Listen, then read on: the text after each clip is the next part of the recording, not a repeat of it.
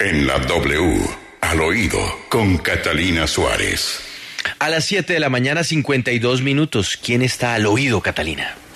Buenos días, Juan Pablo. Viernes y arranca la celebración de San Valentín, cosa que los políticos sí que tienen claro. Miren, en la política como en los grandes y tóxicos amores, nos recuerda que muchos hoy dicen una cosa de otros, pero mañana se abrazan y acuden al famoso cangrejeo, que no es otra cosa que echar para atrás solo para la muestra de un botón. Después de todo lo que dijo Gustavo Petro de Luis Pérez por la operación Orión, Hoy dice que Pérez nunca ha sido de las fuerzas del uribismo. Pasa la página y no dice mucho. Así con Rey Barreras, así con Benedetti y así con muchos otros la nueva reconciliación que tiene a todo el mundo hablando y que la verdad generó un viento en la política en Bogotá fue a causa de su reconciliación con Claudia López, la alcaldesa, luego de que ésta lo buscara para acordar una tregua en medio de las constantes críticas a su gestión y generar un pacto para que por lo menos el malestar no se tramite de manera pública.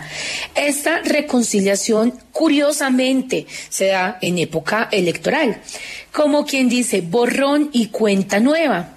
La alcaldesa por lo menos ya olvidó que durante el paro señaló al petrismo de promover y hasta patrocinar a la primera línea. La pregunta que queda y que muchos nos estamos haciendo es, ¿será que Claudia López está incurriendo en participación en política? Por eso, hoy en Al Oído nos habla el concejal de Bogotá y del Polo Democrático, Carlos Carrillo. Escuchemos qué opina de esta reconciliación. La alcaldesa Claudia López es muy hábil en términos políticos, por eso ha llegado a donde ha llegado. Y aquí lo que está haciendo, en mi opinión, de manera bastante oportunista, es dejar abierta una puerta a un eventual apoyo al proyecto político del senador Gustavo Petro en segunda vuelta. Es claro que si tenemos una segunda vuelta entre la derecha dura, entre el candidato de Uribe y el senador Gustavo Petro, candidato del pacto histórico, la alcaldesa Claudia López no tendría otra opción distinta que apoyar a Petro. Entonces, un cálculo más de la alcaldesa Claudia López.